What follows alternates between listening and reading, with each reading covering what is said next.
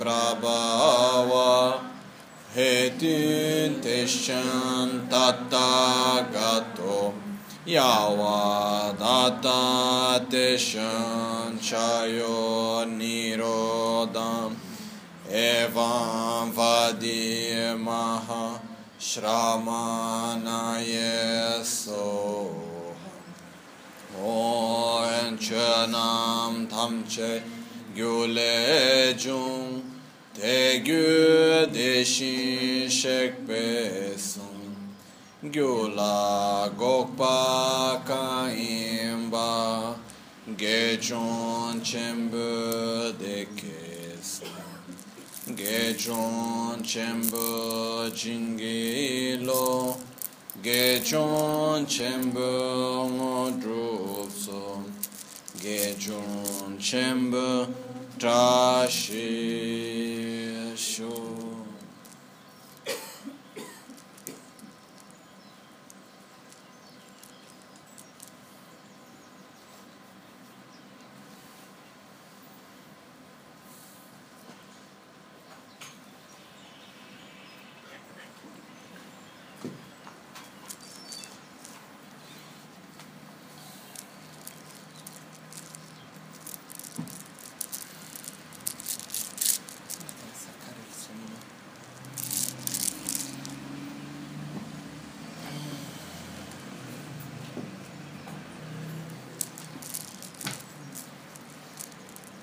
esta mañana hemos visto el eh, significado de los dos primeros cilios, sellos, que son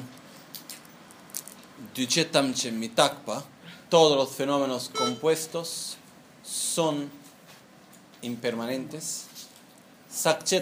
Dungawa, todo lo que es impuro es de la naturaleza del sufrimiento. Y ahora tenemos más dos, que son.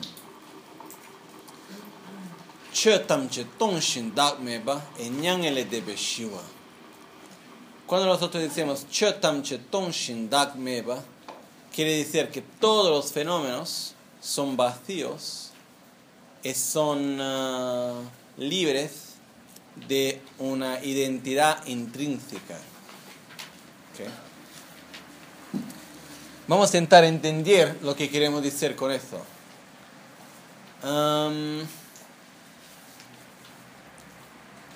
Existen tantas formas de interpretar este tercer sello, sello ¿ok? Existen muchas formas distintas cuando nosotros vamos a ver las distintas tradiciones, escuelas filosóficas, han distintas maneras de ver este tercer sello.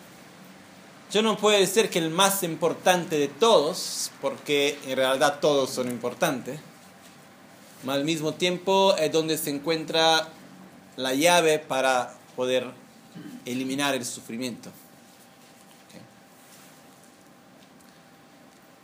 Mm, ¿Por dónde, ¿Por dónde comenzar? Vamos a ver.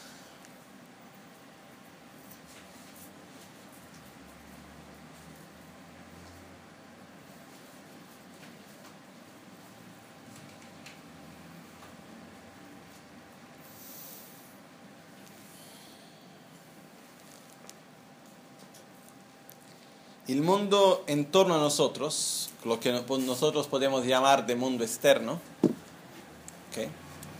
existe, no tenemos duda de eso, justo.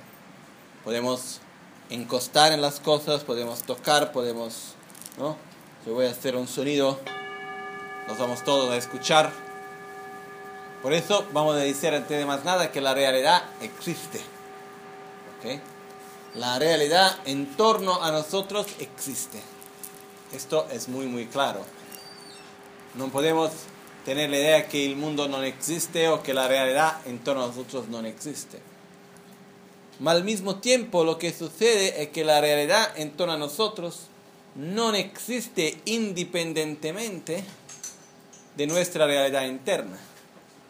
Por eso la realidad externa existe, mas no existe independientemente de la realidad interna de cada uno de nosotros. ¿no? Y acá, al mismo tiempo, también cuando se habla de mm, fenómeno, la, una de las la definición de fenómeno es, se dice, fenómeno es shecha, quiere decir objeto de percepción. Todo lo que puede ser percibido existe. Lo que no puede ser percibido no existe. Lo que, puede, lo que la mente puede aprender existe. Lo que la mente no puede aprender no existe.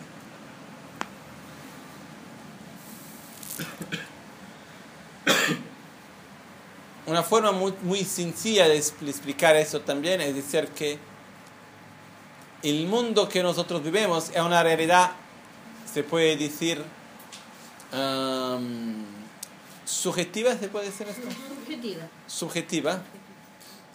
Por eso podemos decir que vivimos en un mundo subjetivo, justo.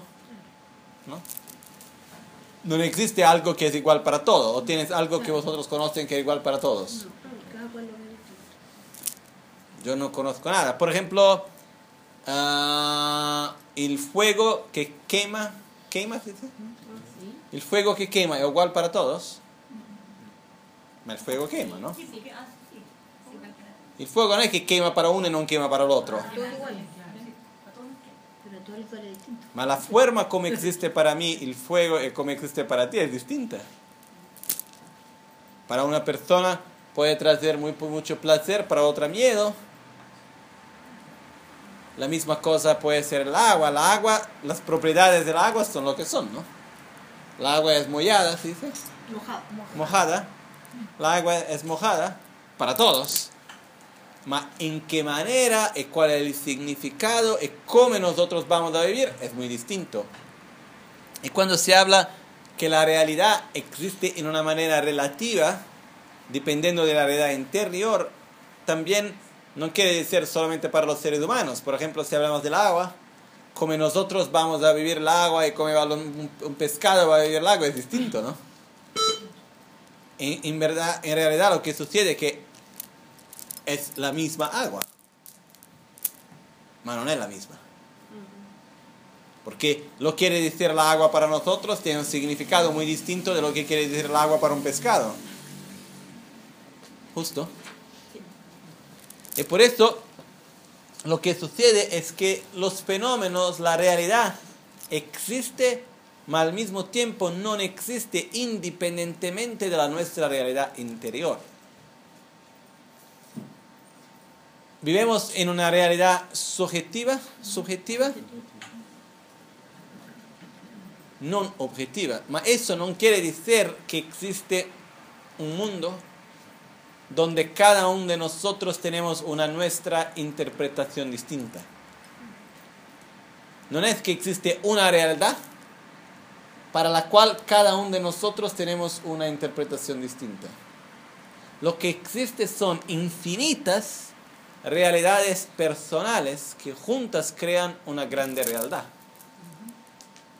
No es que tienes, ama, ah, yo voy a preguntar muy bien, ¿qué es esto? ¿no? Es uh, para cocinar uh, lo que vamos a hacer, ¿no? Cada uno de nosotros puede dar un significado distinto. Lo que va a suceder es que alguien me puede preguntar, ¿en realidad qué es? ¿La su verdad cuál es? ¿Qué es? La verdad es que no es nada. No, no se encuentra una verdad donde podemos decir esto es una cosa o es una otra cosa. Al mismo tiempo, si una cosa es buena o es mala, y así por delante. Lo que existe son infinitas realidades individuales que juntas crean el universo, juntas crean la verdad donde vivimos. Por eso nosotros decimos que el mundo es relativo. La, realidad, la realidad es relativa, no es objetiva, es subjetiva. Em, como hemos hablado antes, cuando escuchamos algo, lo que llega a nuestro oído, ¿qué es? Un sonido. A estos sonidos nosotros vamos a atribuir, ¿se dice atribuir? atribuir un significado, un valor. Vamos a dar un nombre.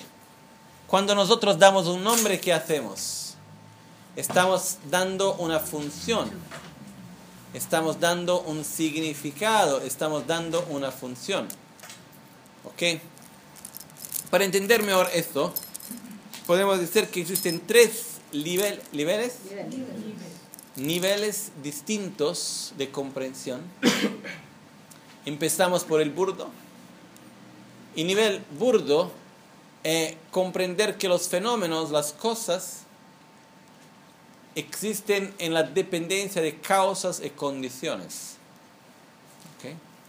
Por ejemplo, si nosotros estamos acá en este momento, es porque muchas cosas tuvieran que suceder para que nosotros podamos estar acá.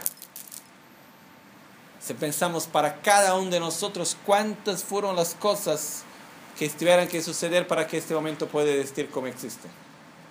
Son infinitas. Que tenemos que contar la historia de este día. No de este día, de este momento. E infinita. Esta es la historia infinita, no, no, no, termina nunca. Vamos a contar. ¿Por qué estamos acá hoy? Ah, porque la Maganchen se fue del Tíbet en el 1963 y después, por una larga historia que no voy a contar ahora, llegó en Brasil. ¿Y por qué en esta vez que fui en Brasil podemos conocerlo? ¿Y por qué por una otra muy larga historia con muchas, ¿cómo se puede decir?, variables también, yo decidí ir, ir, ir en India para estudiar. Estas son causas que me hacen estar aquí. Si la Maganche no se fuera del Tíbet en el 63, muy probablemente no estaremos acá hoy. Y podemos empezar a mirar y ver infinitas causas que han creado este momento. Yo estoy hablando de una parte de la historia. Mas vamos a ver para cada uno de nosotros, ¿por qué estamos acá? Lo que tuve que suceder para estarmos acá hoy. Y con eso vamos a ver que son muchas y muchas y muchas cosas. Nosotros muchas veces tenemos la tendencia de tener una visión de mundo lineal.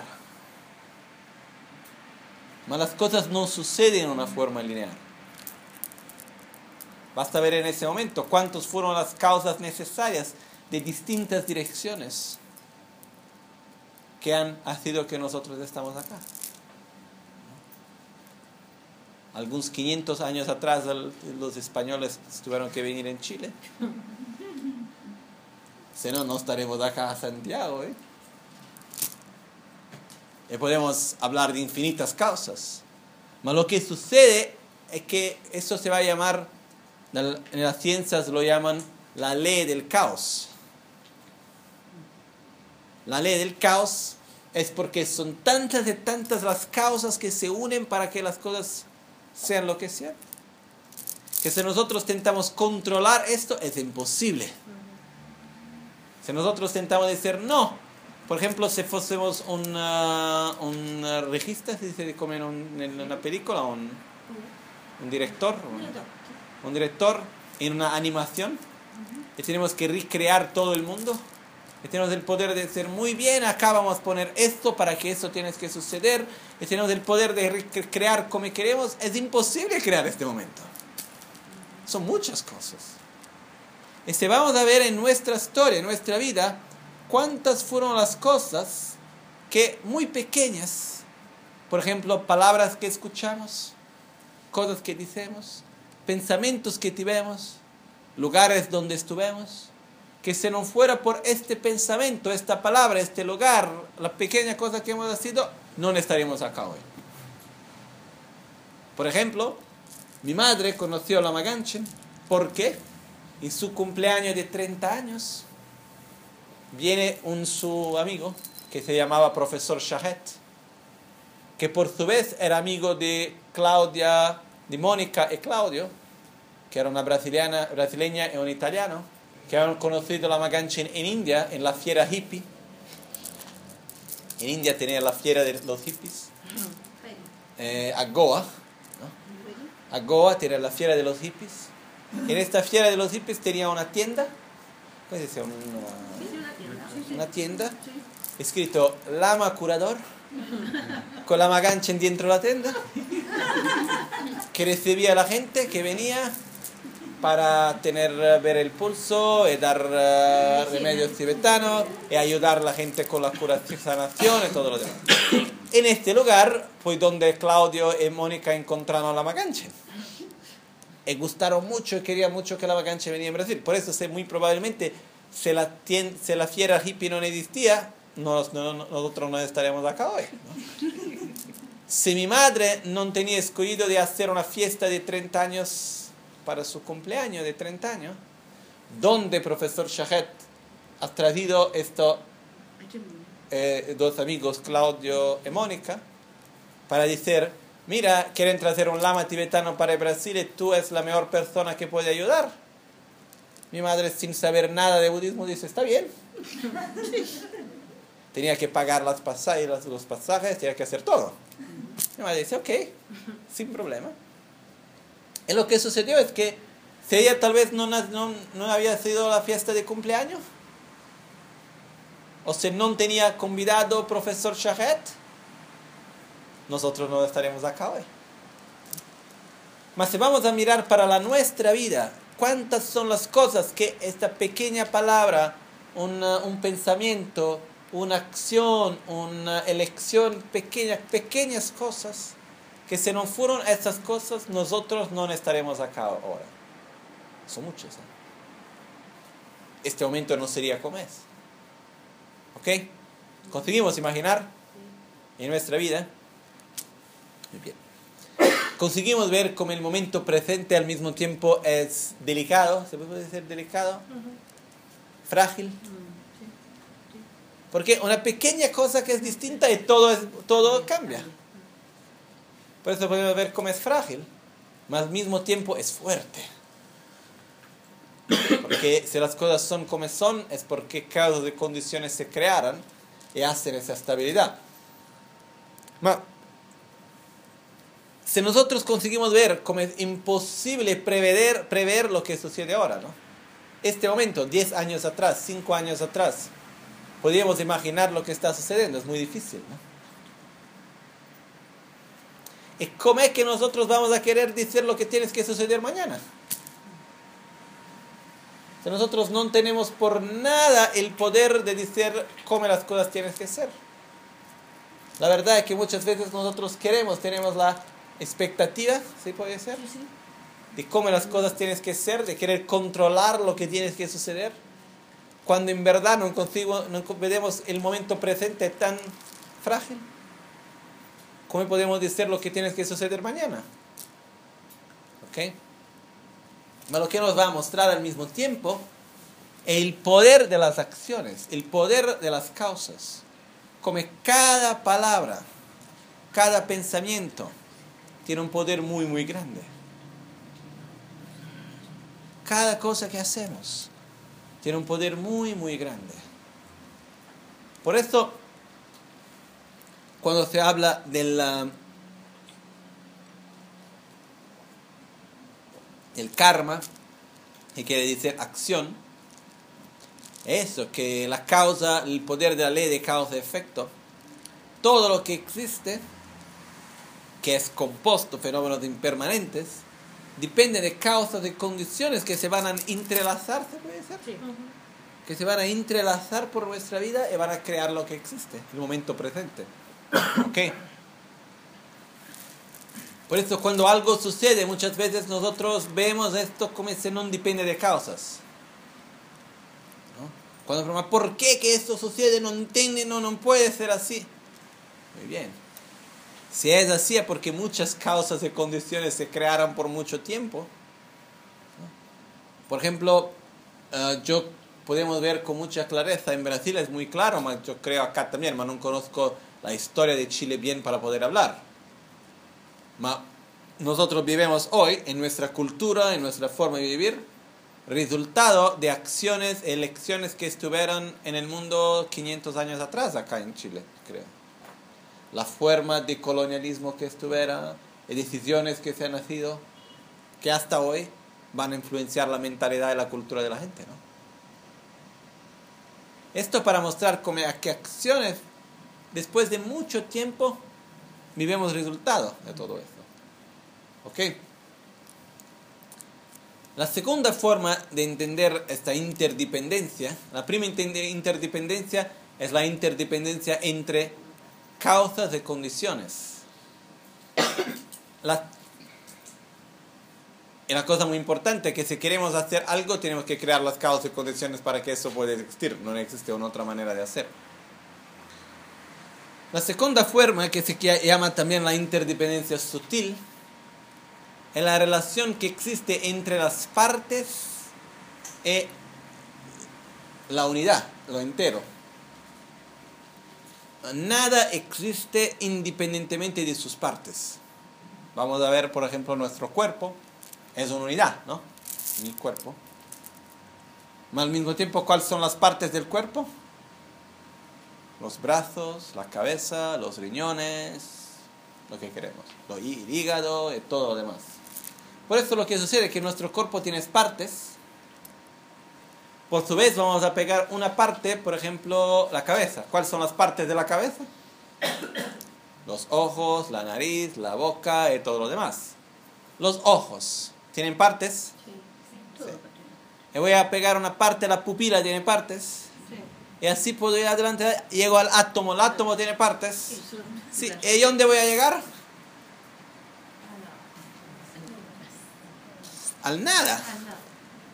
Yo voy a llegar a que puedo dividir, dividir, dividir, dividir, dividir, dividir hasta el infinito. Por eso que alguien dice, todo es hecho de nada. Porque si vamos a buscar algo, no conseguimos encontrar nada que es la base de todos. ¿no? Ah, existen en la ciencia alguien que también se llaman las partículas cuánticas, que por su vez son lo que van a crear mm, los átomos de todo lo demás. Mas en general, si vamos a procurar, vamos a ver que se puede dividir todo. Yo no creo que todo es hecho de nada, más que nada se hace con algo. Con algo que es intrínseco, con algo que es indivisible. ¿ok? Ma sin entrar en el aspecto de la física y cosas más complexas que no, tal vez para no ser muy lejano de nuestra realidad. en nuestra vida, todo lo que vivimos se hace de partes. La situación que vivimos, la familia, la nuestra persona, nuestro cuerpo, la sociedad, ah, momentos de felicidad, momentos de tristeza, todos se hacen de partes. ¿ok? Son las partes que van juntos a crear el momento presente. Son las partes juntas que van a crear cada una de las cosas. Si yo voy a leer un libro, el libro se hace de partes, que son los capítulos. Los capítulos se hacen de frases, las frases se hacen de palabras, las palabras se hacen de letras, las letras se hacen de cada una de las partes de la letra, y así puedo ir al infinito. ¿Ok? Muy bien, por esto, ¿qué quiere decir? Si yo quiero transformar la unidad, ¿qué tengo que hacer? Transformar las partes. ¿Existe alguna manera de transformar la unidad sin transformar las partes? Pues tú ves, si yo tengo mi mala y yo voy, las, ¿cuáles son las partes que van a componer el mala? Las cuentas. Las cuentas, El hilo. El nodo, ¿no? El nodito, todo esto junto va a componer el mala. Muy bien. Yo voy a pegar una, unas canetas, ¿sí? una pena, Una- Una, una, una aguja. No, algo para pintar, para diseñar, lápiz, un lápiz. Y voy a hacer un punto blanco en una cuenta. Un pequeño punto blanco. ¿El mala el mismo o se mudó? Cambió el mala, ¿no? ¿Por qué? Porque una pequeña parte cambió. Cada vez que hacemos un cambiamiento en una parte, se hace un cambiamiento en el todo. El mismo sucede con los mismos, que lo que, que nos hace, las partes que nos compone, ¿cuáles son las nuestras partes? Cuerpo y mente. Hago un, un cambiamiento en mi cuerpo, hace un cambiamiento en mí mismo. Hago un pequeño cambiamiento en mi mente, un cambiamiento en mí mismo.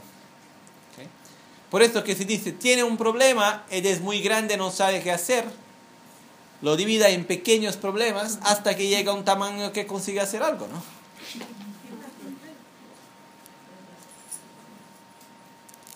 Porque si tengo el problema de ser un tamaño muy pequeño y yo consigo hacer algo, quiere decir que estoy al mismo tiempo cambiando el problema mayor. Porque nada existe independientemente de sus partes. Y la única manera posible para cambiar el entero, la unión, la unidad, es cambiando las partes. ¿Ok? Por esto que es muy, muy importante reconocer el poder de las partes. En las partes, cada parte por su vez es una uni- unidad que se hace de partes. Y cada parte es una unidad que se hace de partes y así vamos al infinito. ¿Ok?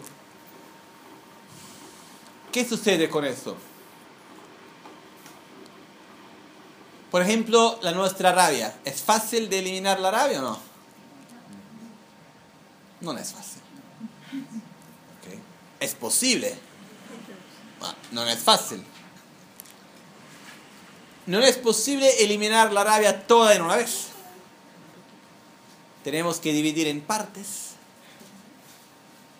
Y despacio, despacio, conseguimos eliminar eh, pequeñas partes de rabia. Antes me enfadaba mucho con ese tipo de cosas, ahora no más. Antes me daba mucha rabia cuando alguien decía una cosa, ahora no más.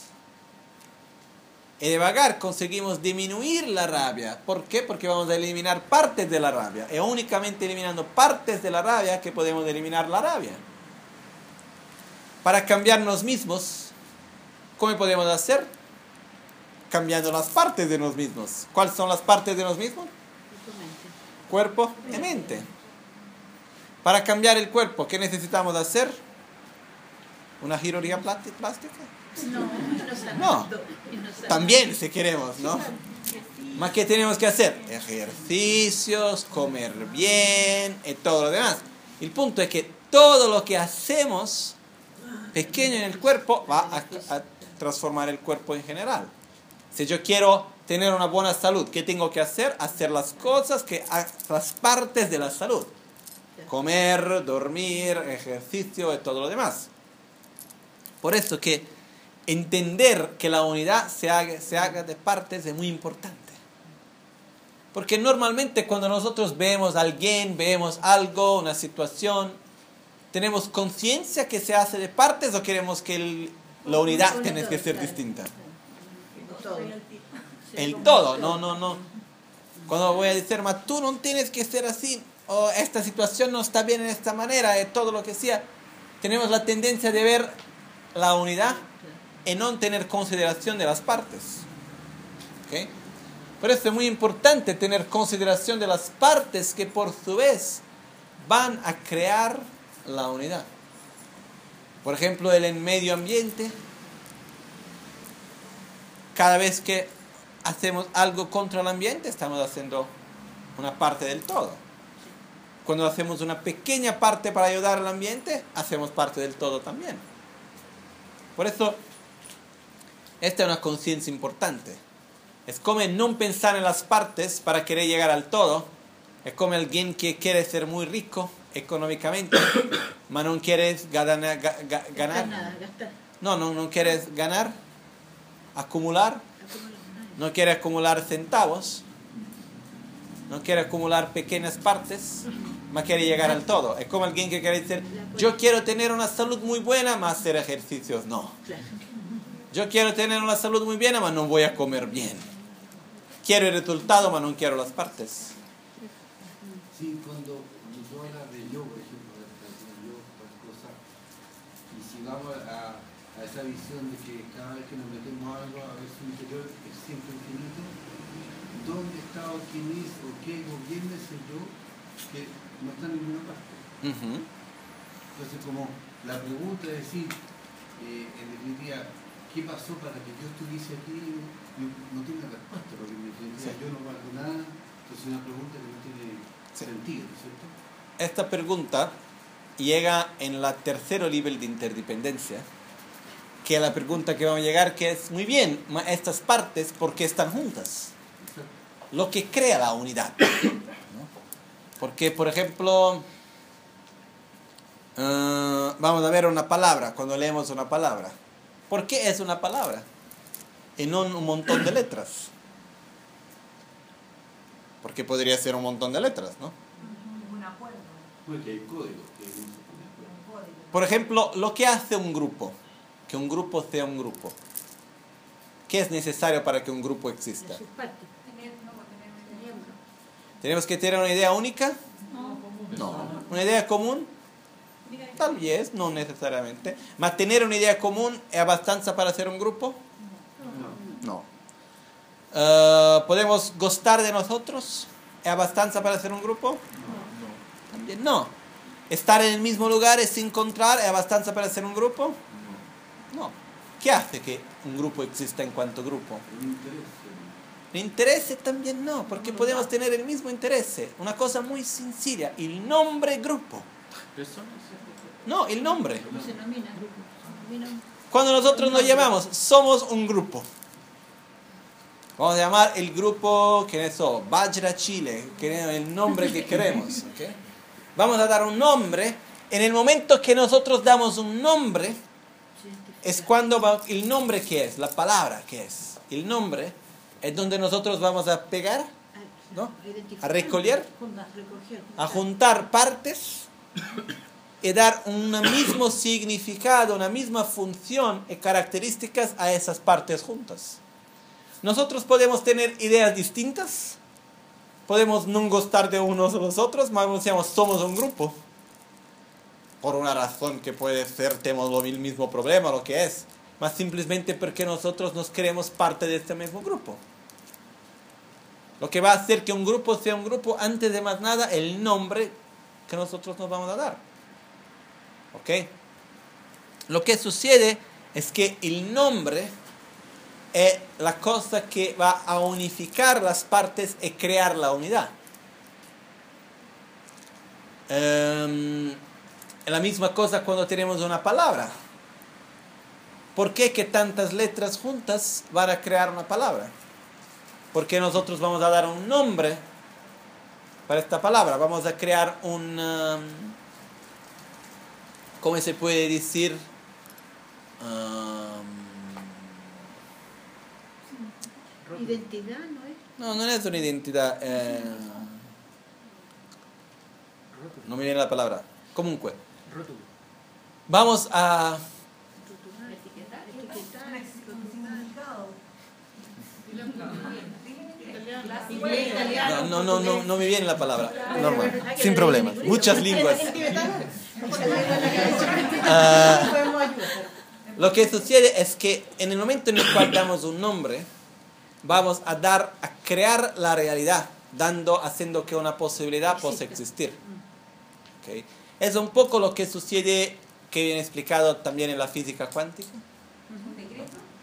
En la física cuantis- cuántica se dice que todo lo que existe siempre son infinitas ondas de posibilidades y es la conciencia que va a elegir cuál posibilidad va a se manifestar. ¿Ok? Cuando yo tengo adelante de mí, por ejemplo, esta imagen, acá. ¿Cuántas son las posibilidades que puede tener de existencia de este obje- objeto?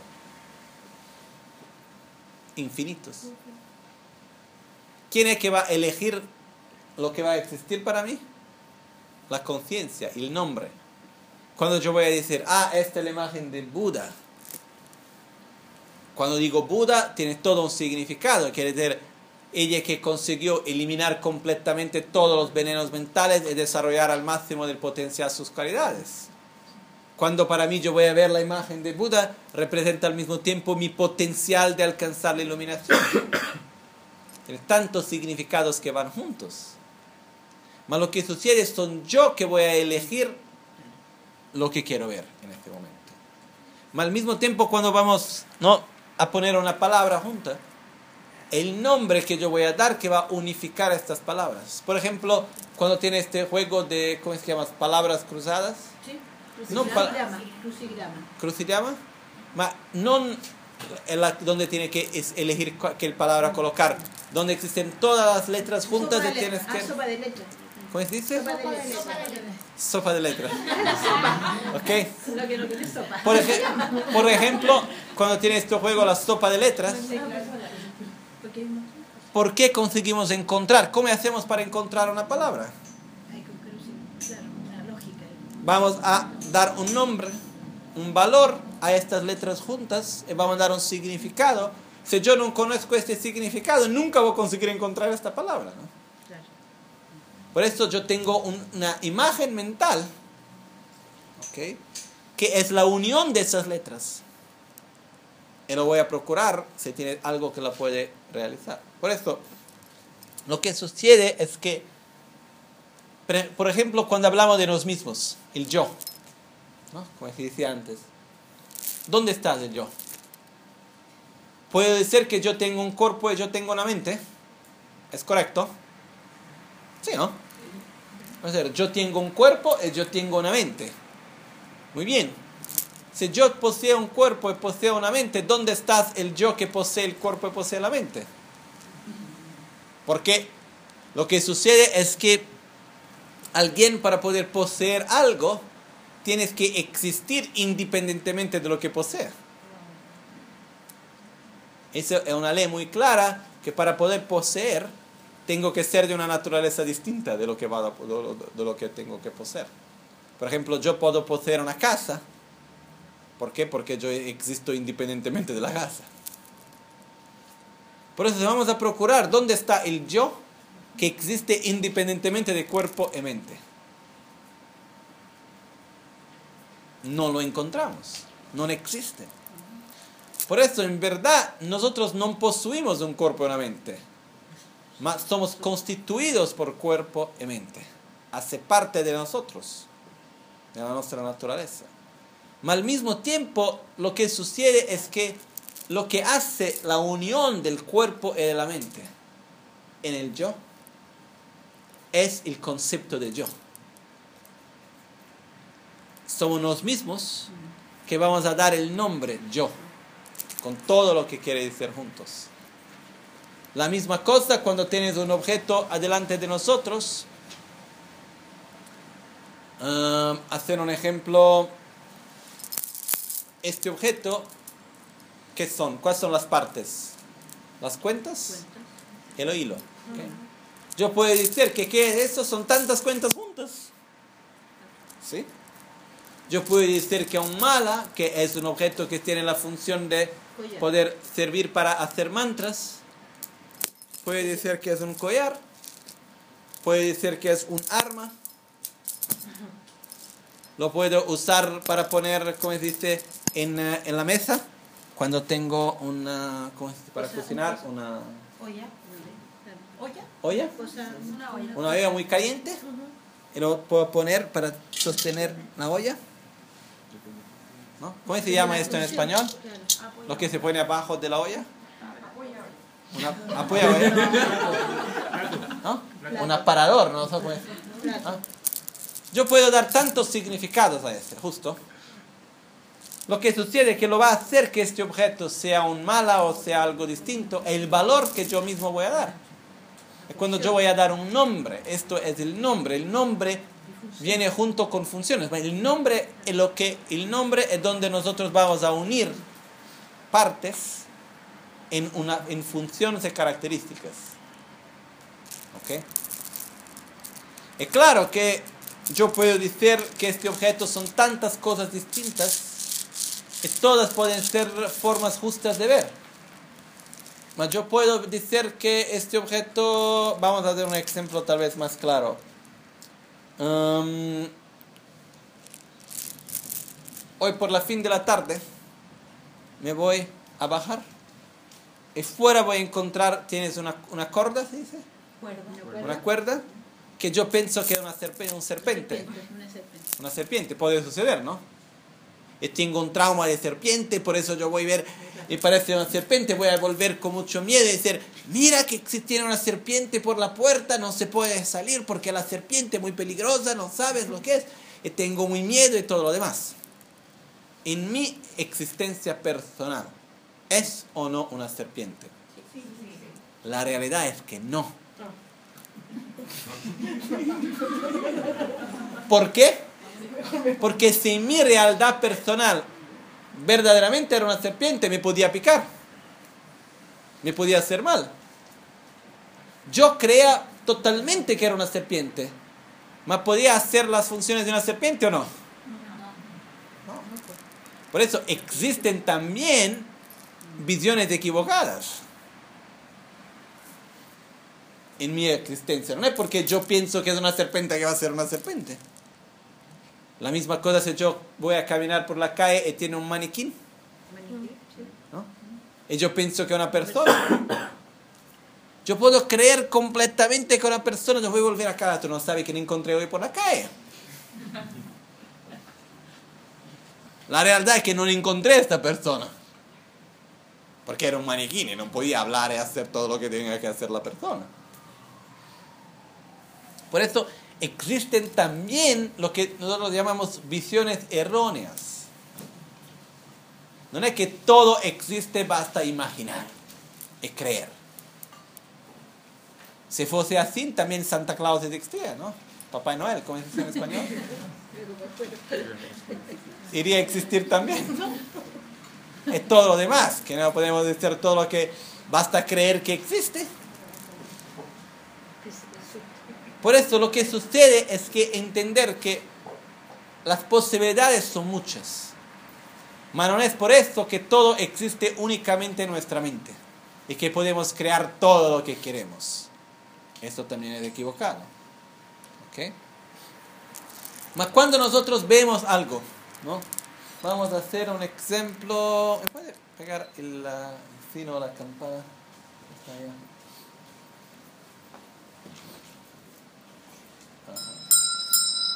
Bien, ¿qué es eso?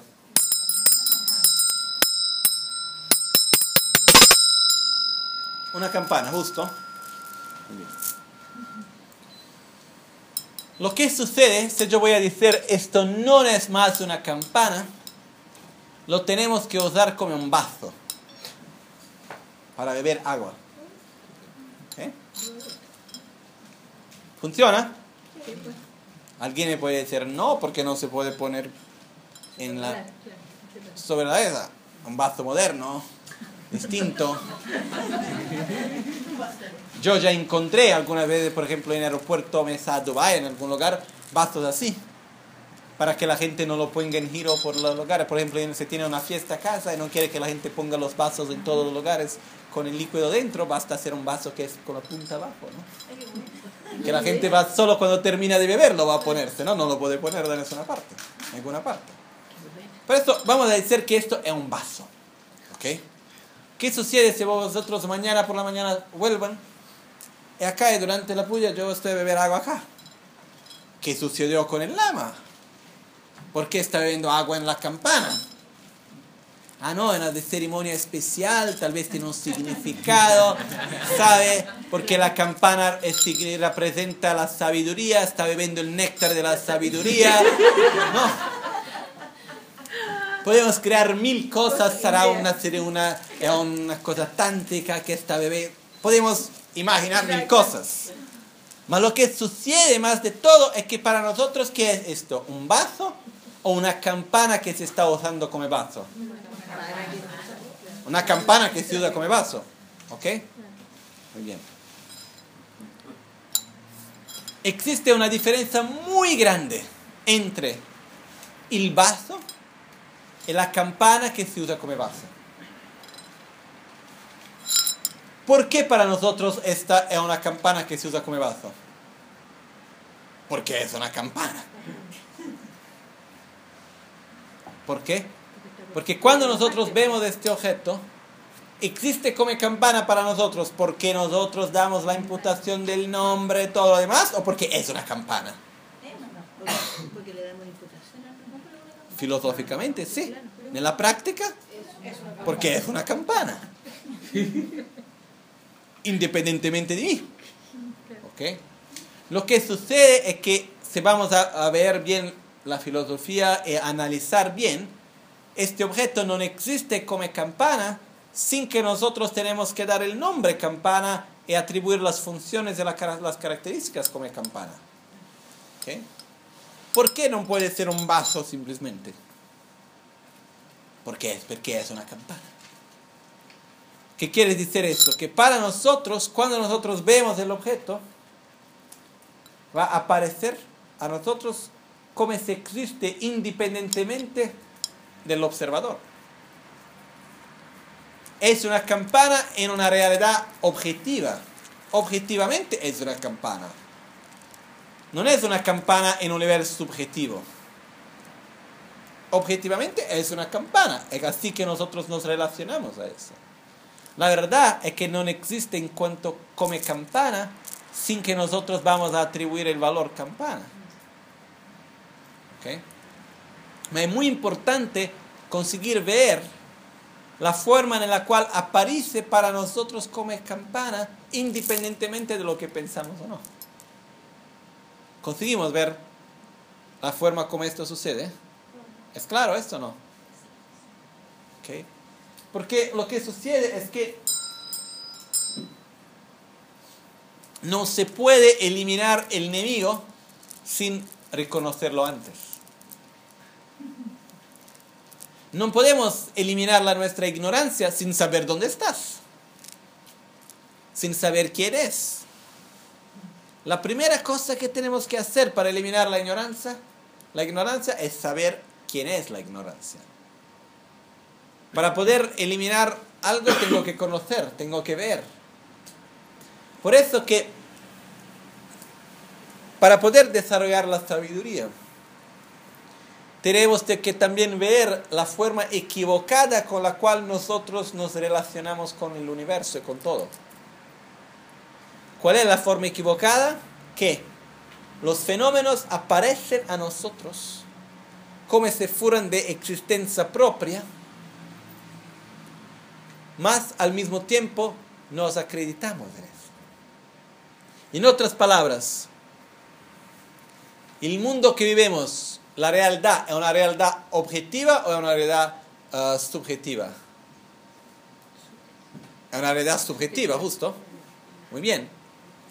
Mas para nosotros, la nuestra realidad subjetiva aparece como si fuese objetiva. nos acreditamos que la nuestra realidad subjetiva es objetiva. ¿Es claro? ¿eh? Sí, acá que sucede todo el problema. Porque tenemos siempre razón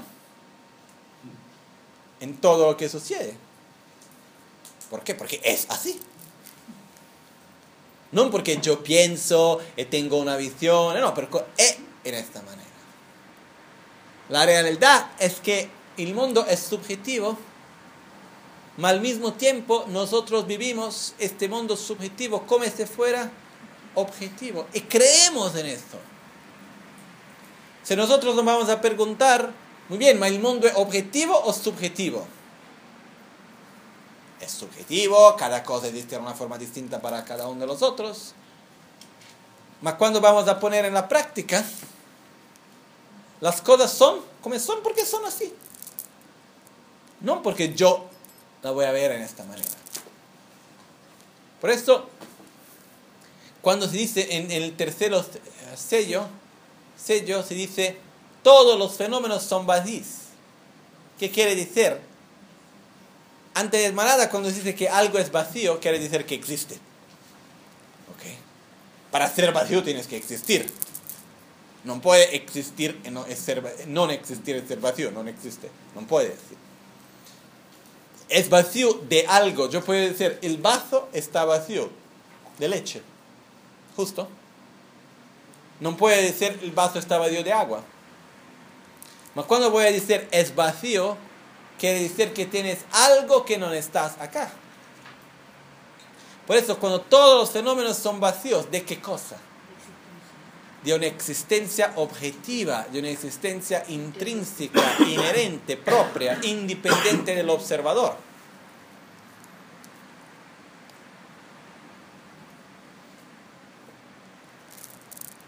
Por eso que todos los fenómenos son vacíos. Son vacíos en el sentido que nada existe independientemente del observador, independientemente del nombre, independientemente de sus partes, independientemente de causas, de condiciones. Todo está interligado. Lo que hemos dicho antes, el mundo externo, la realidad externa existe, mas no existe, pero no existe independientemente de la realidad interna. Claro esto para nosotros. Muy bien. ¿Dónde es que eso se va a aplicar en nuestra vida? Por ejemplo, un objeto de rabia. De rabia. Rabia, un objeto de rabia. Alguien que nos habla en una manera que no nos gusta o algo así. Cuando estamos enfadados, el objeto de rabia es un objeto de rabia porque nosotros hemos sido la imputación de nombre, hemos proyectado la, nuestra rabia en este objeto porque en la nuestra cultura, experiencia, educación y todo lo demás vemos estas cosas así, o porque es un objeto de rabia. ¿Cómo vivimos? ¿Qué sucede si alguien está con rabia? Y yo voy a ti, tú estás con rabia, yo voy a ti decir, ma no te enfadar, mira que las cosas no son así como está diciendo a ti. ¿Qué sucede? Yo también divento un objeto de rabia, ¿no? ¿Por qué? Porque tenemos siempre razón cuando tenemos rabia. ¿Ok? Por eso, un otro ejemplo, un objeto de deseo. Vamos a ver ahora que en Chile hace un poco de frío estamos caminando por uh, una, ¿cómo se dice? Lojas, uh, una tienda, y vamos a ver una, un casaco, Un casaco. una jaqueta muy hermosa. Vemos esa jaqueta y diremos, "Ah, mira qué jaqueta hermosa, qué rica, no, me, qué buena, la, la quiero. No, no es que la quiero, la necesito. Porque, ¿sabes? Ahora hace frío y yo tengo tantas jaquetas, más ninguna como esa. Por eso la necesito. Y al mismo tiempo, ¿sabes? Yo tengo que ir en una fiesta de casamiento que va a tener. Eh, va a ter- la persona que yo quiero mucho va a estar allá, y por eso quiero me vestir bien, no puedo ir en cualquier modo, tengo, tengo que me vestir bien, por eso quiero mucho esta jaqueta. Estamos allá a ver cuánto cuesta, es muy cara, cómo voy a hacer para pagar, de cada... En cuanto estamos en ese momento, ¿por qué queremos la jaqueta? Porque es hermosa. Porque la quiero, porque es buena. No es porque yo pienso, es porque es lo que quiero. En cuanto estamos allá, antes de comprar, llega el amigo o la amiga a quien nos queríamos mostrar con la jaqueta. Pasa por la tienda, nos ve. Y va a decir, ah, ok, hola, ¿cómo estás? ¿Todo bien? Sí, sí. Mira la jaqueta y dice, terrible, ¿eh? Muy fea esta jaqueta. ¿Cómo alguien puede tener el coraje de se vestir con algo así? Por el precio, mira cuánto cuesta. Made in China, ¿cómo puedes? Pagar tienes que ser verdaderamente muy estúpido para pagar así tanto para una cosa tan fea. Yo no sé cómo consiguen producir cosas así la gente comprar. Se ve que la gente de hoy no tiene gusto más. Ah, disculpa, tengo que ir, chao. Ese va. Y nos encontramos nosotros en la jaqueta.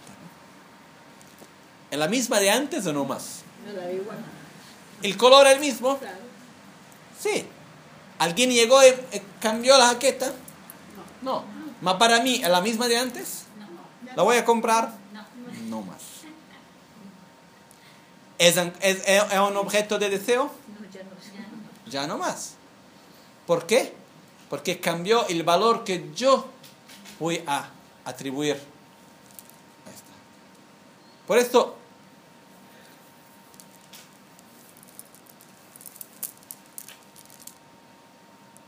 cuando nosotros tenemos deseo, rabia, celos, envidia, miedo, ansia, todo eso, en realidad, el nuestro objeto de celos, de envidia, de rabia, de deseo, de apego, y todo eso, nosotros los vemos como si existían por, sí- por su naturaleza, sí, en forma intrínseca, independientemente de nosotros mismos. No tenemos la conciencia que depende que somos nosotros a dar este valor a las cosas. Somos, somos nosotros a atribuir este significado. Por esto, cuando conseguimos entender que en realidad nada existe para mí independientemente del valor que yo mismo voy a dar, se encuentra una libertad que antes no teníamos. De poder verdaderamente elegir cómo yo quiero me relacionar con el mundo.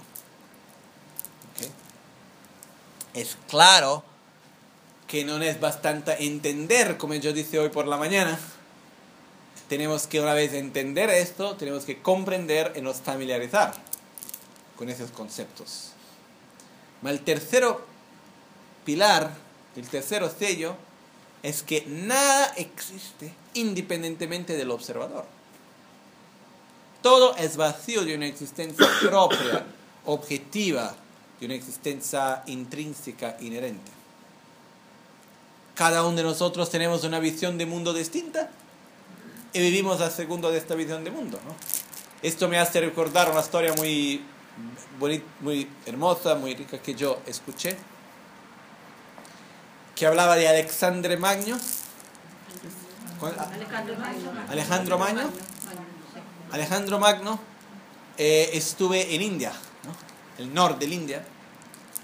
Y cuando estuve en el norte del India, donde se llama un río, que se llama río Indas, e encontró un meditador, un yogi, que lo llamó de mm, Gymnosoph, que quiere decir el sabio hombre nu, nudo, ¿se dice?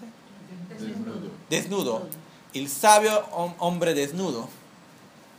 Que era muy probablemente un yogi, alguien que estaba ya a meditar, como hacían en India, sin ropas. Eh, cuando miró este hombre, ah, fue a hablar con ella, ella preguntó, Alexandro, ella lo preguntó muy bien, ¿qué estás haciendo? Y él respondió, yo contemplo el nada. Eh, el yogi preguntó a Alessandro, ¿y tú qué haces?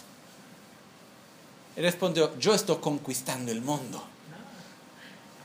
Y todos los dos empezaron a reír. Alessandro dice que pierda de una vida no hacer nada, como, ¿no? Estar a, a contemplar el nada. El yogi se me a reír y dice, qué cosa más inútil conquistar el mundo. Efectivamente, muy inútil conquistar el mundo, ¿no? Que más problemas para nosotros, nada más que eso. Yo nunca gustaría de conquistar el mundo, algo terrible. Porque son muchos más problemas, nada más que eso, ¿no? Porque no es porque yo voy a conquistar el poder político, económico del mundo que voy a poder hacer la gente que piensa de una manera distinta, ¿no? Eh,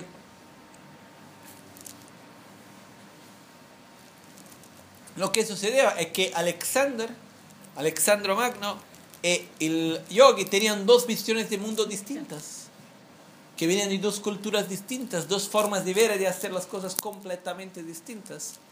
Y lo que es importante para nosotros de entender es que nosotros también vivimos el mundo y tenemos una visión de mundo que se basea en la nuestra cultura, educación, experiencias. Y no necesariamente las cosas tienen que ser como nosotros creemos. Existen mil posibilidades distintas. Y tenemos que elegir las posibilidades que hacen mejor para nosotros. Alexandro y los yogi tenían dos aspectos, un aspecto principalmente distinto, que es la visión de Alexandro era una visión occidental que existe en Occidente del tiempo de los griegos hasta hoy, que es una visión de vida lineal la vida es, como es lineal. Las cosas acá van a acceder a una forma lineal. El pensamiento es lineal. Eh, cuando la vida se ve en una forma lineal, se va a ver que la vida sucede entre dos puntos, el punto A y el punto B. Puede existir un punto C, que es el paraíso, el infierno, lo que queremos después de la muerte más tenemos el nacimiento, que es el punto A, y la muerte, que es punto B. ¿Ok? En nosotros normalmente la vida sucede entre esos dos puntos. Terminó eso, acabó todo. Esto es el sistema de una sola vida. El sistema que nosotros creemos que la vida es lineal. Lo que sucede en un sistema de vida lineal, en una realidad, en una visión de mundo lineal, lo que cuenta en la vida es lo que hacemos, lo que hacemos. Las cosas que vamos a realizar. ¿Por qué? Porque una vez que se pasó no se puede más volver atrás. Lo que ha sido es más importante de todo. En la visión de los yogi, en la visión de antica de la India, en la cual el budismo también existe, es una visión circular y no lineal de vida. ¿Por qué? Porque existe la reencarnación en la misma situación vamos a vivir infinitas veces. Y lo que importa en una visión circular, porque el punto A y el punto B son siempre conectados. La vida va a traer la muerte, la muerte va a traer la vida y no termina nunca. Y la diferencia es que en una visión de mundo circular, lo que es más importante no es lo que vamos a hacer, sino lo que nosotros vamos a nos tornar en la realidad interior, en la experiencia de vida. Yo voy a hacer algo, no importa si lo que o ha sido, se fue bien o mal. ¿Qué cosa aprendí? ¿Qué cosa me torné interiormente después de todo eso? ¿Por qué? Porque tanto las situaciones lo voy a vivir y revivir mil veces hasta que no voy a aprender. y son dos visiones del mundo muy distintas. Lo que sucede es que normalmente la nuestra visión de mundo, ¿de qué cosa, de dónde proviene, de dónde viene? ¿De la nuestra educación? ¿De la cultura donde vivimos? ¿De las experiencias que tenemos? ¿De las informaciones que recibimos? ¿Okay? Pero esta visión no es necesariamente la única visión posible. Existen tantas visiones posibles. Y tenemos que tener la visión y cultivar una visión que nos hace bien, antes de más nada. Lo que quiero decir acá es que tenemos que ver la forma en la cual la visión de mundo que tenemos es tan profunda en nosotros mismos que nosotros acreditamos que existen las cosas son así independientemente de la nuestra visión. En realidad no. ¿Qué es que importa? ¿Lo que hacemos o lo que somos? Depende de la visión. Yo creo lo que somos. Si es una visión lineal, es lo que hago. Si es una visión cíclica, es lo que soy, lo que yo soy. Por eso, cuando se habla del tercer sello,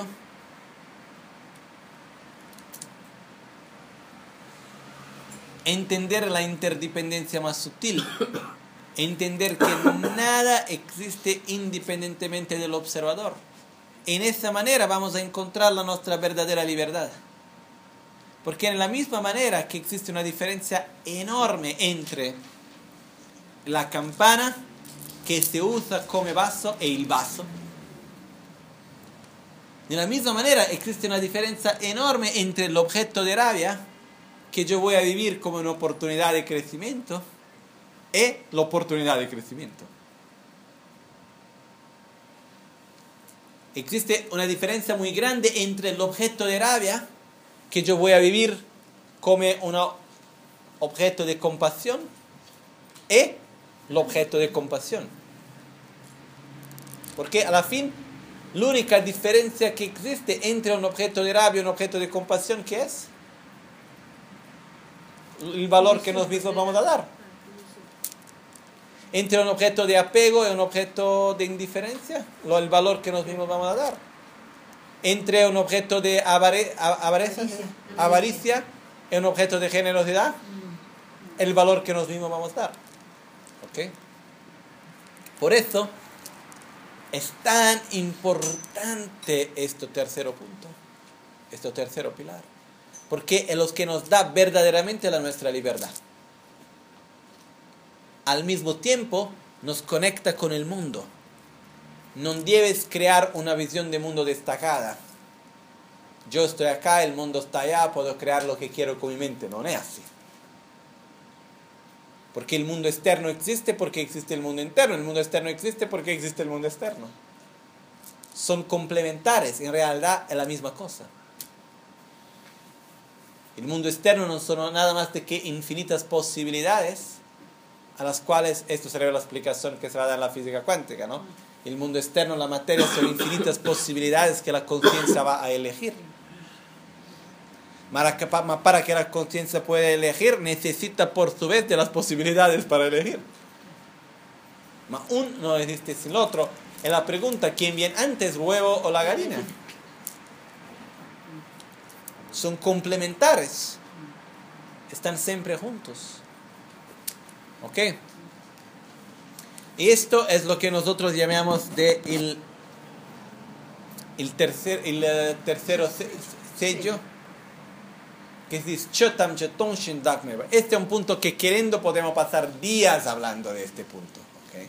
En monasterio se estudia por cuatro años únicamente esto. 12 horas por día, 6 días por semana, 11 meses por año únicamente este punto que es la correcta visión de la realidad. Se pasan horas y horas y horas y horas y horas, como se dice en, uh, en italiano, a procurar el pelo en el huevo. ¿Que se dice también así acá? Encontrar el pelo en la sopa. ¿eh? Encontrar el pelo que está... está a procurar el problema donde está como es. Se pasa horas y horas de debate a procurar dónde estás, cómo es, por qué, para entender, para comprender, que es muy importante. Sí, lo comprendieron, nosotros no. ¿Lo comprenden después años? Yo conozco gente que después de tantos años dice, entiendo, pero no comprendo. Lo que sucede al mismo tiempo es que muchas veces todo esto que hemos hablado hasta ahora se va a expor en un modo muy difícil y al mismo tiempo muy lejano de la nuestra realidad. Por eso, en realidad es muy simple, es muy sencillo. ¿Sí? sí sencillo, sí. Es muy sencillo. En realidad es muy sencillo. Pero lo que sucede para nosotros es que la nuestra mente es complicada. Por eso muchas veces necesitamos complicar las cosas sencillas para poder entenderlas. ¿no? Y con el tiempo, después que hemos complicado todo, vamos a llegar a la conclusión muy sencilla para poder entender. Por eso es una cosa que también sucede. Solo alguien que consigue entender las cosas complicadas la puede explicar en una manera sencilla, ¿no? Que en realidad todo es sencillo. Basta comprenderlo bien. ¿no? Todo es fácil una vez que se entiende, ¿no? Por eso, lo que sucede es que este aspecto de la correcta visión de la realidad es algo que podemos pasar días a meditar, entender, hablar, estudiar. Ma el concepto de base es muy sencillo. Es que nada, que la realidad externa existe, ma no existe independientemente de la realidad interna. Esto es el punto más importante. ¿Tiene una pregunta? Eh, a ver, ¿y dónde- ¿qué, qué, qué- qué papel tiene el sí mismo, la conciencia, para hacer la diferencia? Porque si somos conciencia, no somos nuestras emociones, Ujú. ni somos tampoco nuestra mente, podría decirse. Acá entramos en un punto que es, ¿qué es el yo? ¿No? ¿Qué somos? Nosotros somos la unión de cuerpo y mente, no existemos independientemente del cuerpo. También después de la muerte tenemos un cuerpo muy sutil. Por eso este cuerpo se llama, un cuerpo muy sutil existe. Mas que también nosotros no existimos independientemente del valor que nosotros vamos a nos dar. Nosotros también somos interdependientes. Nosotros también existimos sobre la base de una imagen mental, sobre la base de un valor, de un nombre que nos vamos a dar. Así mismo. Así mismo. ¿Qué soy yo? Tengo una imagen de mí. es eso. Yo me llamo Lama Michelle. Tengo toda una imagen de que lo tengo que ser, ¿no? Y así es para cada uno de nosotros. Nosotros somos la imagen que tenemos de nosotros mismos. Por eso es importante en el proceso entender que yo no existo en una manera independiente de causas, condiciones, de las partes y del nombre que yo mismo voy a dar a mí mismo. Por eso no es que yo puedo dar cualquier nombre que quiero a mí, está todo bien. Ma, Por ejemplo, par- partimos de cosas pequeñas. Yo me puedo creer una persona afortunada. ¿Sí dice? Yo puedo decir, yo soy una persona muy afortunada y por eso ser muy feliz de lo que tengo. O puedo también me ver como alguien que no tiene nada y que fui muy maltratado y todo lo demás. Lo que es que va a definirse uno o el otro. El valor que yo mismo voy a dar a mi vida. La forma como yo voy, voy a ver mi existencia. Yo puedo ver las cosas que tengo, lo que sucedió a mí y decir, qué bueno que tengo mucha suerte. Podría ser muy peor. Y al mismo tiempo saber regocijar, regocijar de las cosas buenas, Alegrarse. alegrarse de las cosas buenas que tengo, es saber vivir, mira qué vida muy especial que tengo. O yo puedo también decir, mira cómo estoy mal, no tengo eso, no tengo lo otro, podría ser muy mejor. Esto depende de qué cosa, Como del valor que nosotros vamos a dar a nosotros mismos. Yo me puedo ver como una persona con mucho sufrimiento, como me puedo ver con una persona con mucha alegría. Puedo ver con una persona que es abandonada, como puedo ver con alguien que es muy amada. Depende mucho también de la forma como nosotros vamos a nos ver a nosotros mismos. Esto es importante de entender. Al mismo tiempo, esto es solamente posible sobre la base de causas y condiciones que suceden en nuestras vidas. No es que yo voy a creer yo soy el Superman y me voy a poner a volar. Una vez sucedió eso con un mío primo, ¿sí? Sí. ¿no? Era pequeño, vio el filme, la película de Superman Y se lanzó de la, de la cama de dos pisos, ¿no? Se lanzó por tierra diciendo que era el Superman y se quebró el brazo, ¿no? Porque creía que era el Superman, creía que podía volar. No es porque yo creo que soy algo que lo voy a hacer, ¿eh? Ma al mismo tiempo, por eso que tengo que depender de causas, de condiciones, de las partes, Son correctos. ma al mismo tiempo todas mis partes no existen independientemente del valor que yo voy a atribuir a mí mismo, que es la mi identidad, que el yo. Esta identidad que existe de siempre, por ejemplo, el, el niño que yo era 20 años atrás, cuando estuve acá la primera vez fue en 95, más o menos por 95 estuve acá la primera vez. ¿no? El Lama Michel que estuve acá en 95, el Lama Michel que está acá ahora, ¿el mismo o son dos distintos? El mismo, más, pero no es distintos. distinto, claro. Bueno, El mismo continuum. claro. El cuerpo no es distinto. La mente es distinta. Mas también esta mañana y ahora somos distintos por eso, ¿no? Lo que es que tiene igual la continuidad y la identidad que, uni- que, crea esta continuidad. La identidad que tenemos. Imaginen, por, por ejemplo, si yo voy a dormir y cuando me voy a despertar, tengo una amnesia total.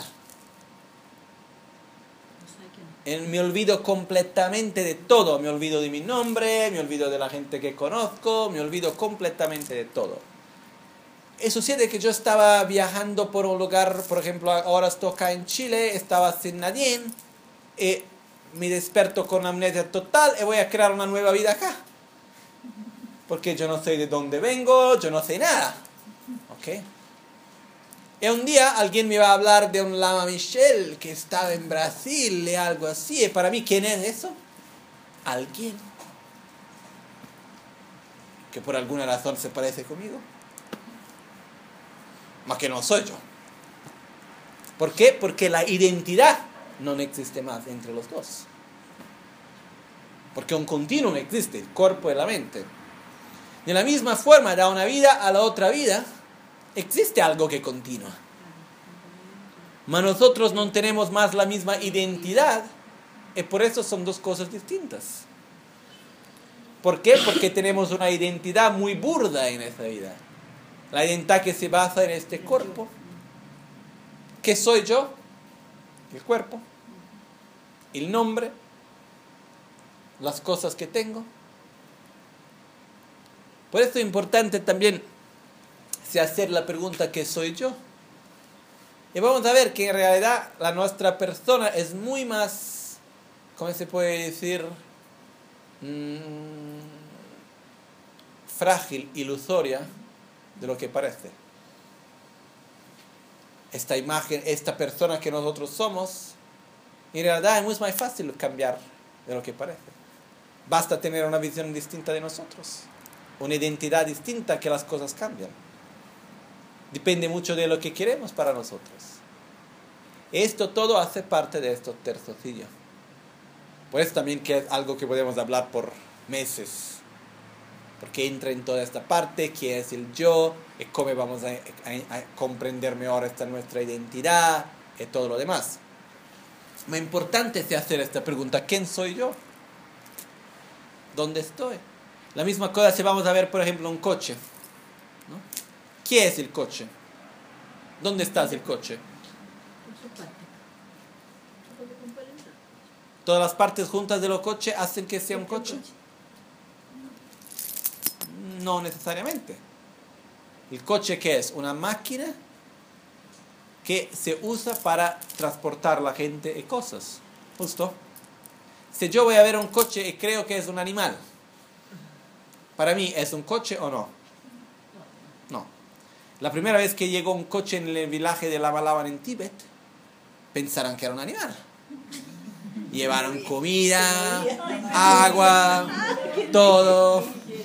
Porque nunca habían visto un coche en su vida. Llegó estos grandes camiones y pensaron que era un animal. Y trajeron el fieno para comer, el agua para beber, las catas, de todo. ¿No? Esto la Malama visto con sus ojos. Para ellos no era un coche, porque no sabían, no habían ni la idea de que era un coche. Era una visión errónea pensando que era un animal muy extraño. Mas lo que sucede es que es importante entender esto, que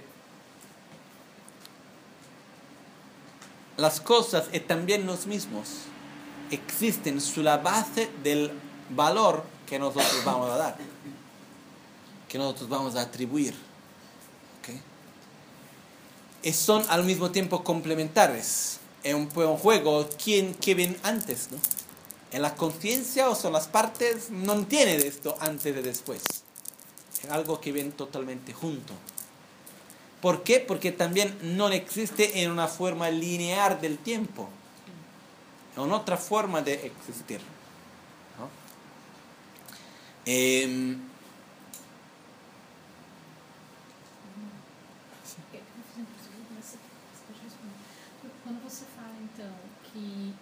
junto, então quando a gente renasce, esse, essa consciência, o contínuo mental e o corpo, eles já, já, já estão juntos, eles já.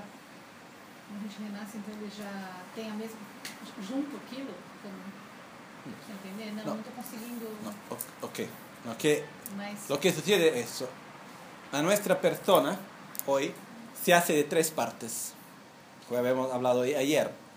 Un cuerpo y una mente burda, un cuerpo y una mente sutil, un cuerpo y una mente muy sutil. Cuerpo y mente burda, cuerpo y mente sutil, cuerpo y mente muy sutil van siempre juntos. Por eso cuando yo voy a morir, el cuerpo burdo va a perder fuerza, la mente burda pierde fuerza. El cuerpo sutil pierde fuerza, la mente sutil pierde fuerza. Y lo que tienes, la mente muy sutil.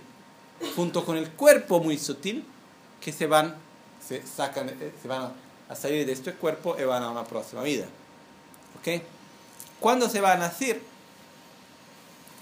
la mente muy sutil está en el bardo a viajar sin un cuerpo. En realidad tienes un cuerpo sutil, no es más únicamente la mente muy sutil, tienes ya un cuerpo sutil que está a viajar en el bardo, en un cierto punto va a haber la energía del padre y de la madre y va a desarrollar un apego muy grande. Y se direcciona con toda la velocidad para poder pegar lo que quiere. Es cuando llega en el momento de la concepción, es como un, una- un- un accidente, eh, y se va a, ¿cómo se puede decir? Um, ah, intrapolare, um, con una armadilla, armadilla, trap, una trap en inglés, ¿eh? Una trampa. una trampa. Cuando uno entra en una trampa, ¿qué sucede? Se queda atrapado. Ok. Lo que sucede cuando se nace es que la mente muy sutil se queda atrapada en la, el cuerpo de la nueva vida. Que la nuestra mente muy sutil está atrapada acá adentro. Y nuestra mente sutil está atrapada en la mente burda. El cuerpo burdo, por su vez. Por esto lo que sucede es que se desarrollan juntos. Por esto la nuestra identidad en este momento se basea también sobre el cuerpo, también sobre el cuerpo burdo, el cuerpo sutil, el cuerpo muy sutil. Mas la nuestra identidad más profunda tienes que se basear en el cuerpo y la mente muy sutil. Es por esto que en el Tantra... ok, podemos abrir este capítulo un attimino. Ok, no, todo bien. Abrimos un poco este capítulo que se empieza a hablar un poco de la autocuración, porque tanto tenemos tiempo ok, para hablar de todo esto.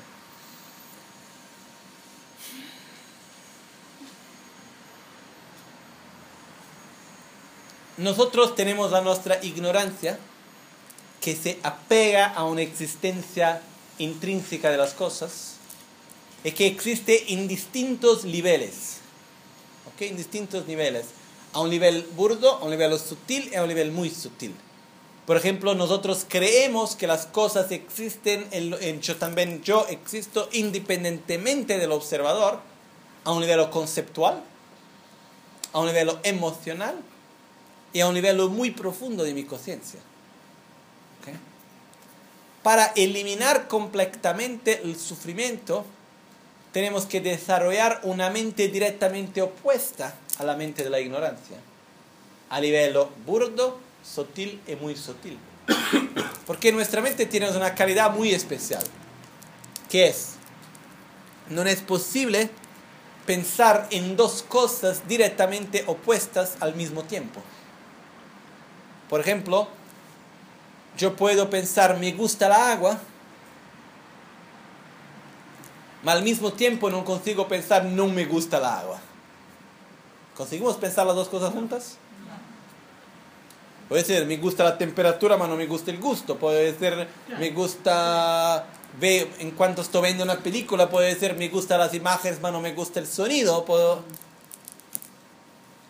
me gusta la, la, el volumen de la voz, pero no me gusta el timbre. Puede ser tantas cosas, pero no puedo decir que me gusta o no me gusta la misma cosa al mismo tiempo. Claro eso. Por eso nosotros, no, la mente no es capaz de tener dos pensamientos directamente opuestos contemporáneamente, uno después del otro, sí, mas no al mismo tiempo. Por esto, si yo quiero eliminar la mente que dice no me gusta el agua, ¿qué tengo que desarrollar? Me gusta el agua. Cuando yo consigo pensar me gusta el agua, automáticamente la mente que dice no me gusta el agua no puede quedarse. ¿Claro esto? Muy bien. Por esto, la mente de la ignorancia, ¿qué es? La ignorancia en sánscrito se llama avidya. Avidya. A quiere decir no, vid en sánscrito quiere decir ver es la palabra de la raíz de la palabra latina videre, de la cual también en español se va a decir ver, que vienen de la palabra, la palabra latina videre, que por su vez viene de la palabra sánscrita uh, vid. Vid quiere decir ver. Avidya, non ver. La ignorancia, el non ver. Okay. Yo puedo tener ignorancia sobre algo, quiere decir que no consigo ver. Muy bien. La nuestra ignorancia en este caso es la ignorancia de no ver la interdependencia de los fenómenos. No ver que los fenómenos existen en dependencia de la imputación del nombre. No ver que las cosas dependen de causas, de condiciones de sus partes. No ver todo esto es la ignorancia. ¿Cómo puedo hacer para eliminar esta ignorancia? Tengo que ver. Al mismo tiempo, esta ignorancia se manifiesta a través de creer en la existencia intrínseca, creer que los fenómenos existen independientemente del nombre del observador. Por eso, ¿cuál es la visión directamente opuesta a esa? Que no es de existencia intrínseca, es vacío de existencia intrínseca creer en la existencia intrínseca, la mente directamente opuesta es comprender que es vacío de existencia intrínseca. En cuanto yo entiendo que es vacío de existencia intrínseca, no puedo al mismo tiempo creer que es de existencia intrínseca. ¿Ok? Por eso que en la mente, en la meditación, por ejemplo a nivel más burdo, tenemos que antes tener el concepto, porque si conseguimos generar el concepto del vacío de existencia intrínseca, al mismo tiempo no podremos generar la mente que se va a pegar a la existencia intrínseca conceptualmente. Pero nuestro problema de la mayoría de nosotros es que este no es un problema conceptual. Es un problema más profundo. Alguien puede también tener a nivel conceptual, pero no vamos a entrar en eso ahora. Lo que sucede es que tenemos a un nivel muy más profundo, no es que estamos ya a pensar, mira qué cosa que existe en forma intrínseca. No, es algo mucho más espontáneo que viene dentro de nosotros. ¿Ok? Por eso, para poder eliminar la ignorancia a un nivel más sutil, ¿qué tenemos que hacer? Generar la sabiduría a un nivel sutil de conciencia. Y para eliminar la ignorancia a un nivel muy sutil, que el nivel que va, el, nivel que va de una vida a la otra, tenemos que con la mente muy sutil desarrollar la sabiduría. ¿Ok? Por esto que en el Tantra una de las cosas más importantes que se hace, por ejemplo, en la práctica de la autocuración, por ejemplo, cuando nosotros vamos a ver las divinidades como Tara, Manjushri, Vajrayogini, uh, Yamantaka, Guyasamaya y todo lo demás, lo que sucede es que se va a dividir principalmente en tres partes la práctica, que se llama las tres transformaciones, que es transformar la muerte en el Dharmakaya, transformar el bardo en el Sambhogakaya, y transformar el renacimiento en el Nirmanakaya, se llama. ¿Qué es eso? La primera parte es el más importante ahora, porque si no se hace bien la primera, las otras no se puede hacer. Que es transformar la muerte en el Dharmakaya. ¿Qué es eso? Antes de todo, por ejemplo, volviendo al ejemplo de la campana. ¿Qué tengo que hacer para ver esta campana? Como un vaso. Tengo que matar el vaso. Tengo que matar la campana, quiero decir. Tengo que matar la campana que está acá para poder dar un, una nueva vida con el vaso. ¿Ok? Nosotros tenemos una identidad de nosotros muy fuerte, basada en este cuerpo, en esta mente burda, en este nombre y todo lo demás. Una de las llaves del Tantra es de generar una identidad correcta, pura, basada no en nuestro cuerpo y mente burdo, mas sí una identidad pura basada en nuestro cuerpo y mente muy sutil. Para hacer eso, ¿qué necesitamos hacer? Morir. Claramente no es que vamos a morir efectivamente. Un día sí. Quién sabe cuándo Nadie. Mas lo que sucede es que en la meditación, cuando hacemos el proceso de la muerte, por ejemplo, en la práctica de Guya Samaja, de Heruka, en otras prácticas se hace con muchos detalles, mas cuando se hace el mantra Om Soba wa Shuddha Sarva Dharma Soba Han, lo que significa es que vamos a simular la nuestra muerte. Es algo muy bueno. Es maravilloso. ¿Por qué? Porque imaginen morir como es bueno, ¿no? Porque vamos a sacar de nosotros mismos todo el peso que tenemos del nombre, de las cosas materiales, de los apegos. Y van a decir, ¿cuál es un problema que tenemos en esta vida que no depende de esta vida? La última vez que nos tenemos enfado o apego o rabia o celos con algo que no tenía nada que ver con esta vida. ¿Cuándo sucedió? ¿Cuándo fue la última vez que nos preocupamos por algo que no es de esta vida? Nunca. Por eso, en el momento en el cual nosotros vamos a simular la muerte, empezar a imaginar que todo el mundo comienza a disolver en luz. Hasta que llega todo en nuestro cuerpo, nuestro cuerpo también se va a disolver en luz hasta que no existe nada más que un infinito vacío luminoso. En ese proceso, cuando yo digo que es muy bueno poder morir así, es porque para poder relajar nuestra mente verdaderamente a un nivel más profundo, tenemos que sacar, ¿se dice sacar? Eliminar, sacar los apegos de esta vida. Los apegos por el cuerpo, por el futuro, por la familia, por los amigos, por todo lo que tenemos. Porque son cosas que tienen a nuestra mente muy ocupada por mucho tiempo también. Es que mm, son cosas a las cuales nosotros nos relacionamos de una manera muy, muy concreta, objetiva. Por eso, simulando nuestro proceso de la muerte, lo que vamos a hacer es lo objetivo que es posible en vida, cuando se empieza a hacer, es más una simulación, de entrar en contacto con, eh, más que entrar en contacto, llevarnos mismos a estados de conciencia más profundos, a un nivel sutil a un nivel muy sutil. en ese nivel sutil poder realizar la sabiduría.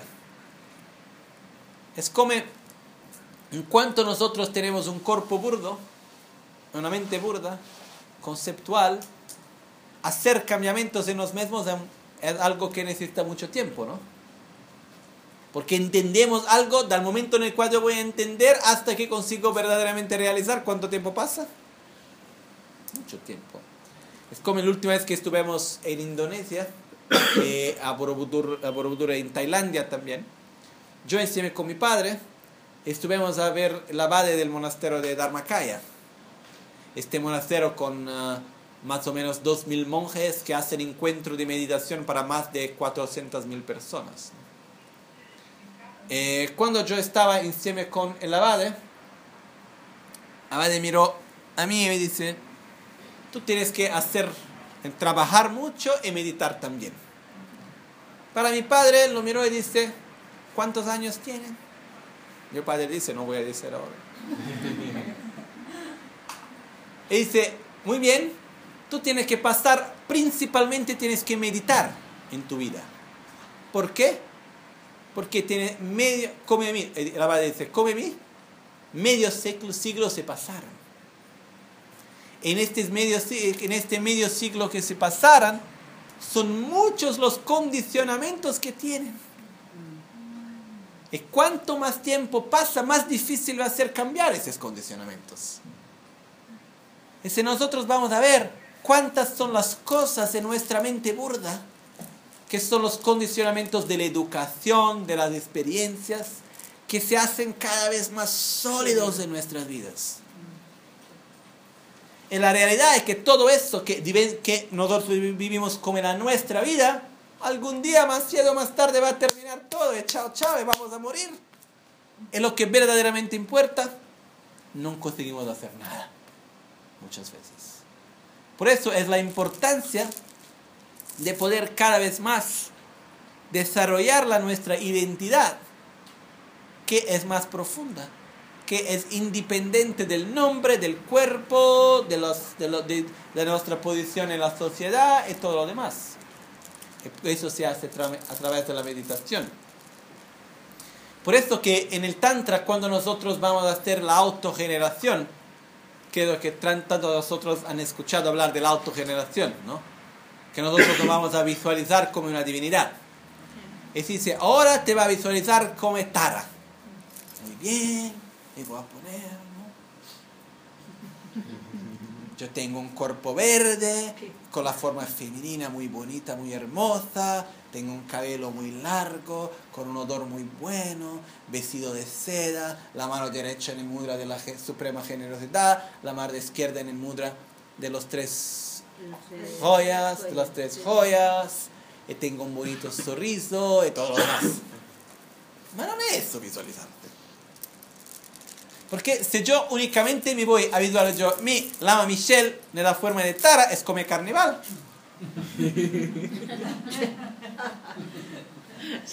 es una máscara que estoy poniendo, un vestido que estoy poniendo. Yo no tengo que me visualizar como Tara, yo tengo que ser Tara. ¿Cómo puedo hacer para ser Tara? Tengo que matar a Michelle antes, ¿no? Tengo que morir para poder generar una identidad pura que donde voy a reconocer la mía, las calidades de mi mente y cuerpo muy sutil, que es mi esencia. Es la base de esta esencia que voy a generar una identidad pura, en la forma de Tara, de Yamantaka, de Akshovia, lo que queremos. Por eso es que cuando hacemos la autocuración, por ejemplo, vamos a generar los cinco Budas. ¿Qué son los cinco Budas? Son la personificación de las nuestras cualidades, principalmente. ¿Okay? Eh,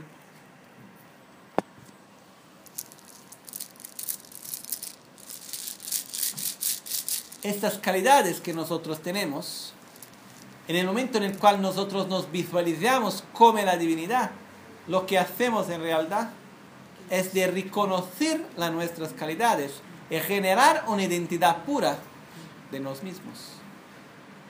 ¿Ok? Es por esto que, ¿por qué es posible ser Tara? Mi ver come Tara. Porque la base de imputación, ¿cuál es? El cuerpo y la mente muy sutil, que en su naturaleza son puros. Y yo voy a dar una imputación del nombre, una identidad pura también. Por eso yo tengo que me generar como la identidad. En esta manera yo me voy a familiarizar con mis calidades. El cinco Budas es que yo voy gradualmente a generar poder de realización, al, eh, al, regocijo, alegrarme, regocijo, paciencia, amor, humildad, satisfacción, sabiduría y todo lo demás. Gradualmente nosotros vamos a nos reconocer en estas calidades y generar una identidad de nosotros mismos pura. Cuando nos vamos a visualizar en la forma de los cinco días Buda, de todo lo demás. En realidad lo que estamos haciendo es de generar una identidad pura de nosotros mismos. Con la práctica del autocontrol. Siempre hecho que voy a decir, el hecho sencillo de decir, la rabia, ¿qué quiere decir? No hace parte de mí. Mi naturaleza es libre de la rabia. Por esto que la puedo eliminar. En esta manera, gradualmente lo que vamos a hacer es de crear una identidad pura de nosotros mismos, que es muy importante. Mas para que esto pueda suceder, esto es el nivel más sutil de la autocuración. Lo que estamos haciendo es, el objetivo es esto de llevar nuestra mente a un nivel de conciencia muy profundo. En este nivel de conciencia más profundo, generar una mente de sabiduría. Porque tener una mente a un nivel profundo no es nada de especial. Un nivel profundo de conciencia no es nada de especial. Sucede cuando se muere. Sucede todo. A una formiga cuando muere también entra a un nivel profundo de conciencia. Sucede durante el orgasmo. Por un instante ese llevar la mente a un nivel profundo de conciencia se ve la, el camino para iluminación, sabe todo el mundo se iluminado, ¿no? No es eso. Pero lo que es necesario es entrar en un nivel profundo de, de conciencia con sabiduría. Generar la sabiduría en este nivel profundo de conciencia. Esto es la cosa más importante. Eh, en la práctica de la autocuración, una de las cosas que vamos a hacer, tal vez después puedo explicar un poco mejor, más, tenemos la parte de lo mani pemehun, azúcar por la fin, que se llama la iniciación secreta, la iniciación de la sabiduría, la iniciación de la palabra, en la parte donde vamos, que significa llevar nuestra mente a un nivel más profundo de conciencia generar la sabiduría en este nivel más profundo de conciencia. Mañana yo quiero explicar bien las partes de la práctica de la autocuración, cómo se hace, todo lo demás, en qué forma se va a dividir, y cuál es el significado, todo eso para comprender mejor la práctica de la autocuración, porque es muy, muy lógica toda. Tiene un objetivo muy claro, una razón de ser, por qué hacemos una cosa y no otra, todo eso es muy, muy claro. Ma la cosa importante para entender, come si dice che domena hum hum pepein. Sin il sutra, il tantra è solamente hum hum pepe. Que hum hum pepe es mucho también, ¿eh? Sin el sutra no es nada, más con el sutra, hum quiere decir las cinco sabidurías de la correcta visión, el pe quiere decir la correcta visión de la realidad. Por eso es mucho al mismo tiempo. Mas lo que sucede es que sin el sutra, el tantra no es nada. Son palabras, energía. Mas el sutra, que son el conocimiento, la filosofía que tienes que se aplicar junto en la meditación. ¿Por qué la meditación del tantra funciona? Porque somos interdependientes, porque la naturaleza de la nuestra mente es interdependiente, no existimos en una forma ignorante y de forma intrínseca. Por esto que funciona. a la base de las meditaciones de todo el Tantra existe toda la filosofía. Cuanto más entendemos de la filosofía, más claro va a ser tornar el Tantra también. Y más profunda va a ser la práctica. ¿Ok? Yo voy a decir, hacemos una pequeña pausa, un break, y después vamos a volver para hacer juntos la práctica de la autocuración también. ¿Ok? Chetsu lame kutse rabdenchi Namkara chinle cholchur gepa dang Losan tempe dreme sasumgi Drowe musel tatu ne gyurchi Nimo dele sendele Nime kuyan delekshi Nyinsen taktu delek pe kuncho sumgi jingi lo. Concho sumgi sol Concho sumgi trashisho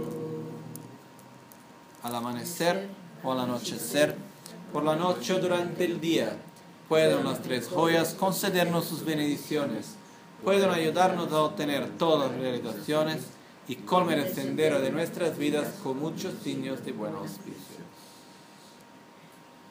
Muy bien. Hacemos algunos minutos de pausa y volvemos.